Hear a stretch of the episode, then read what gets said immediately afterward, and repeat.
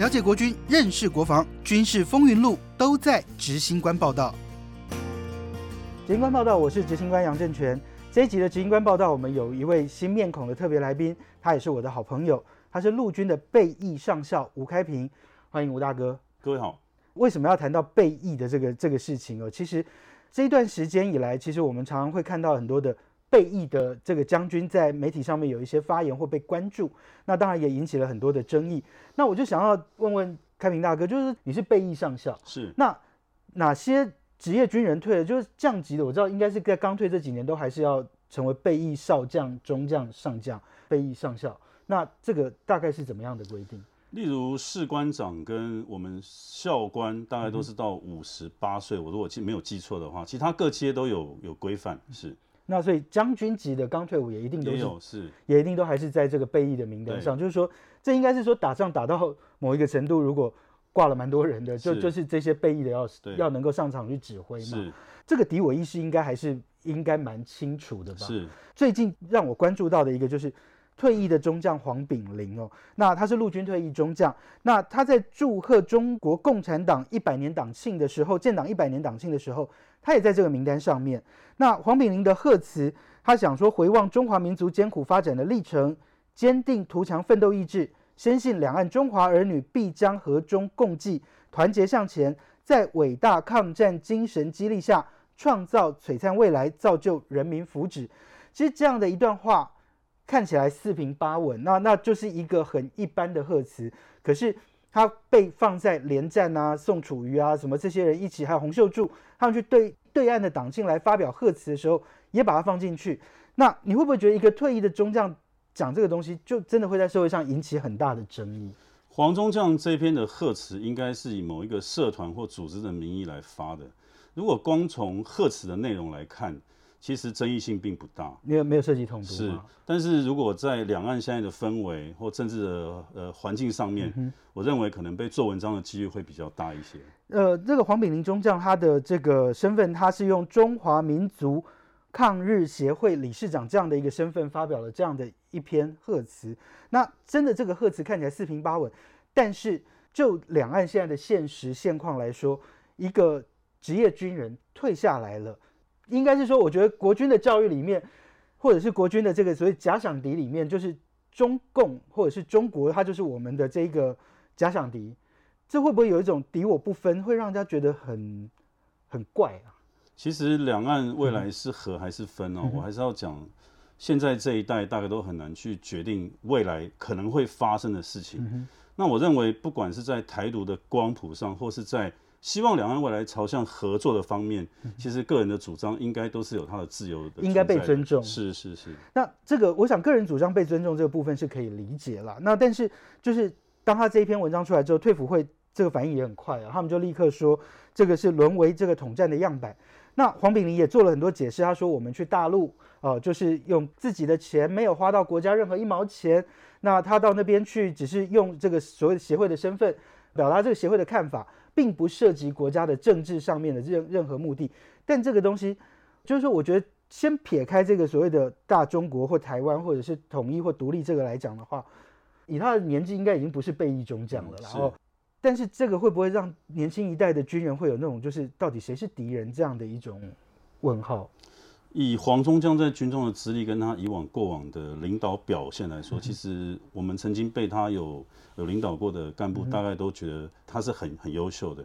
那只能说在政治的的敏的敏感度上，或或或者我刚刚讲的两岸的氛围上，这样很容易被做文章。那不过刚我又又回到我刚刚讲的，既然这个是一个政府同意的组织，那也是他身为这个组织代表所做的发言。我想啊，也不必太过度去解读这件事。呃，对，但是你接下来就会有很多乡民就会去说哦，他们的退休俸，我们要不要拿这些钱去养这些人？会有很多情绪上的发言，会觉得很气愤。其实我觉得我跟军人接触多，我理解老一辈的军人呢，对于这个所谓的大中国情怀或者是统一，它存在着一定的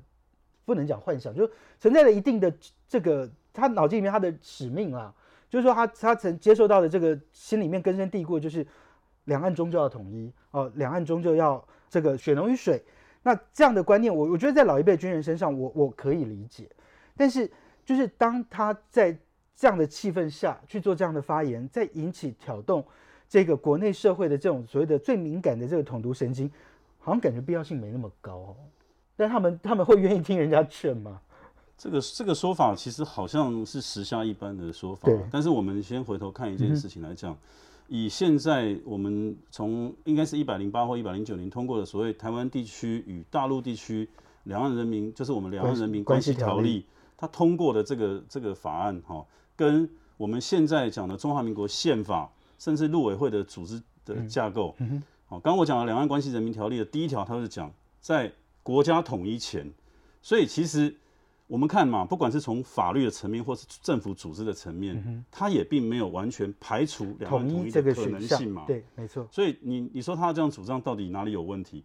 我只能说从政治氛围，我还是这样讲，政治氛围来看，可能会被做不同的这个解呃，读。对。那如果说就像退辅会讲，这是统是战，是你你你认不认同？呃，这当然也有可能，因因为我觉得从退辅会的立场跟黄忠将立场的发言，它本来就是不一样的。它就有点像平行时空了啊。对，是就是其实，在台湾统跟独一直都是一个没有办法有交集的这个线哦，它就有点，我觉得有点不只是平行，它有点越走越开的那个感觉。但是其实我今天会想要谈这个主题，就是因为我觉得很多军中退役的将领们，他们对于政治的这个热情，他们对于两岸事务的热衷，是超越了你我的想象了。是我就讲一个人就好，这个现在是现任的现任的立法委员吴思怀。吴思怀当他要成为国民党不分区名单的时候，其实我看到他很多发言，我一直觉得国民党很笨，我一直觉得国民党脑子有洞，为什么要提这个人？我当时真的是很生气，就觉得说，哎，因为其实我跟吴思怀没有太多的接触跟交集，我请教了非常多的军中被他带过的人，每一个人谈到吴思怀都是竖起大拇指，可是我觉得为什么会有这么大的落差？就是说被他带过的人都觉得他很棒，他很赞，那为什么民间的人都会觉得你在讲什么话？那那这个落差在哪里？我如果要讲实在的，这个在某一个年代，应该是说从民进党执政之后，可能对于教育这方面哈，确实有将我们之前所谓的在中国大陆这一段的历史有刻意去做忽略。我想这个大家不要不要否认，这就是事实啊。那因为以刚刚讲的黄炳麟或是吴思怀来说，他们都是受过传统军中教育的这样的一个一个情况上来的人，他们的这样的一个思想在在他们心中其实已经是大概就是这个样对子。，但但但是我们在讲中华民国的时候，其实跟中国一直不见得是，就是以后面的、啊、就不见得等于是画上等号。是那我相信很多在军中的人也都也都有感受到这个这个微妙的转变，但但是在他们退伍之后，中华民国跟中国都画上了等号，这个也是有时代背景的因素吗？其实争夺这个话语权，我倒觉得说，你说中国这样的定义是中华民国还是中华人民共和国，这还可以讨论啊，对不对？对，嗯其实如果今天我我中华民国政府要争这个话语权，中国不见得代表中中华人民共和国那。我这样讲也没有错啊，对不对？对那除了这个之外，就是其实我今天最想要探讨，就是说他既然想要从政，或者是他有心想要从政，因为其实吴思怀会被端上台面，是因为他当时带领着反年改嘛，然后带领着退伍军人争取他们要要捍卫他们的权益，那所以他在黄复兴或者是说在国民党的这个铁票系统当中，他有一定的精神象征，而且官阶比较大啦，就是中将。那可是呃。这个画面，我觉得所有人都忘不掉嘛，就就是他就是坐在习近平底下，他就是人家在唱对岸的国歌《义勇军进行曲》的时候，他就是坐在那里。然后他其实当时有非常多的解释了，我觉得其实就不用做太多解释，他的解释就是我本来要去购物，结果我被通知，我就去坐在那里。这个我觉得听起来就很像辩解。那你既然要去对岸，你既然要去参加一些政治活动，你其实自己就要有一些判断。如果真的有心要从政，这些东西是不是在一开始就要想办法去避免？不过这个已经都都发生了，我想要避免确实也很困难。那有关于吴中将那一天在好像是人民大会堂坐在那个的情景，后来的前空军司令沈国珍沈上将也有做说明，他们其实是在很临时被通知的一个行程下去参加这个活动。那我只能这样讲，我我相信每一位将领，包含我们所有国军曾经待过军中的官兵，对国家的意识、对爱国的这个情怀，绝对是不容被质疑的。哦，不过政治敏感度的部分，可能就必须要再再再加强这听起来很像是被对岸设计，啊。是，可是以我是一个跑政治记者出来的人，我觉得听到这个东西，我觉得如果我我有心要未来从政，我又很怕这个被拿来当做对岸样板来宣传。我一看到那个场景，我我可以选择离开，可是他们就选择坐在那里。这个我觉得不要讲礼貌或不礼貌或什么，但是如果说他真的要站上台面，继续要走政治这条路的话，这些东西难道不应该就是有一点点、一点点的 sense 吗？军中教育完全都没有这一块吗？所以我说政治很复杂，两岸更复杂。那个如果是小白兔的话，可能就要特别小心了。那如果要讲这一段的话，其实我们的前院长郝院长哦，在这一方面，他在对岸不参加公开的活动，甚至他能够勇敢的指责中共的错误，嗯，甚至也批评到我们自己我们政府的错误。哦，我觉得这一段是比较值得大家做做参考。就是他的信仰是很很坚很坚贞的啦。哦，当然还有一个就是说，其实更老的在这也是郝柏村那一代的陈廷宠，他也忽然冒了一个，说我是中国人，然后国军战力零，这个不是听起来，我觉得一个上将啊，他应该是上将退，那为什么要去讲这种话，贬损自己的国军？其实好像有些时空背景吗？呃，陈陈总司令这一段的谈话哈，大家应该关注的焦点应该是他对现任政府比较偏向台独的不满嗯，那其他有关于什么国军战力为零，我觉得这个是比较情绪性发言嗯，我相信陈总司令以他自己担任过这么重要的职务，他应该对国军还是心心念念的，希望他们更好，也肯定他们。对，但但是我觉得这就有蛮多老军人都是这样，就是。心地很善良，但是嘴都很快，就是很很喜欢在教训部署的时候或怎么样，就是用用蛮激烈的言辞。我觉得这个可能时空环境变了，那我觉得这一群退役将领们，我觉得真的也许在发言上面可能要稍微，我觉得对，但不过不过还蛮难的，我自己觉得。那除了这个之外，其实就这段时间，我我观察了这么多退役的军人或退役的将领，常常会有一个蛮我觉得蛮怪的一个现象，就是。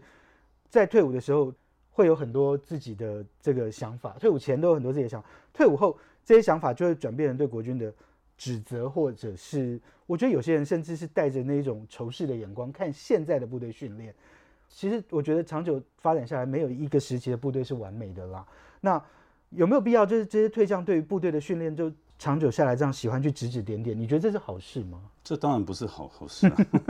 那因为我觉得。你今天从军中退伍，可能最了解部队以前你曾经执行的任务、经历过的一些事哈。我想还是要对现在我们这一代的军人，也是陆续进入到军中的军人，其实要多给一些肯定跟鼓励啦。当然，我想